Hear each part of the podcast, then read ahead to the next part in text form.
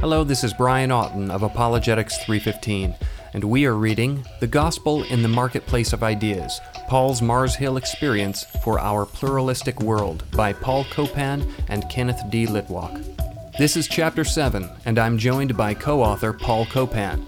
Chapter 7 is entitled Paul's Gospel for the Educated. What do we learn in this chapter about how the Apostle Paul presented the gospel to the educated?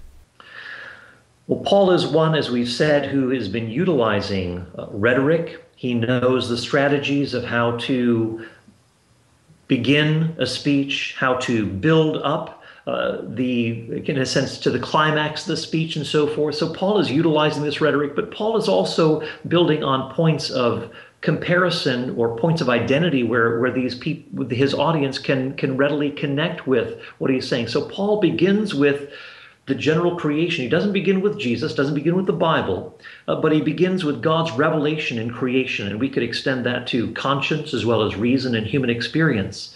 That Paul, uh, he is starting with the God who exists, who is self sufficient, who does not need anything from human beings, that he is the one who is the source of all reality outside of himself and that he do, he cannot be confined by statues or temples, uh, that he is not in need of any sort of food uh, or drink that human beings can offer to him. Uh, no, this is a God who exists, who cannot be manipulated by, by human beings, but rather he is one who commands all people to repent. He is holding all people uh, responsible for their actions. Uh, and so he is going to bring judgment upon them.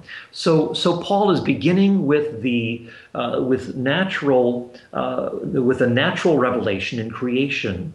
Uh, that God reveals himself in the natural world. And then he moves to uh, special uh, revelation.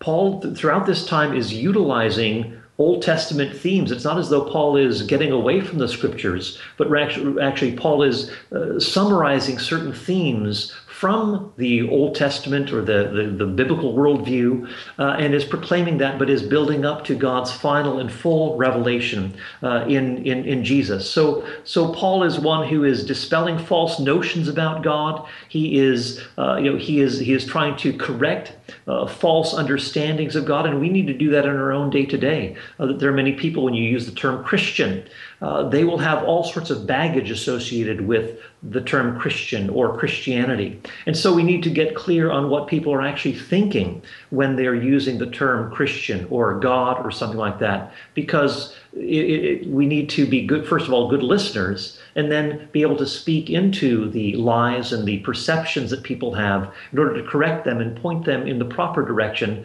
uh, so that we, we can actually kind of do engage in what, what some people call kind of a, a pollution control, where we're actually clearing out some of the uh, the, the dust, clearing out some of the smoke, so that people can more clearly see who Jesus is and appropriately respond to him rather than simply rejecting him out of ignorance. Thanks, Paul, and thank you for listening. I hope you will read along with Apologetics 315.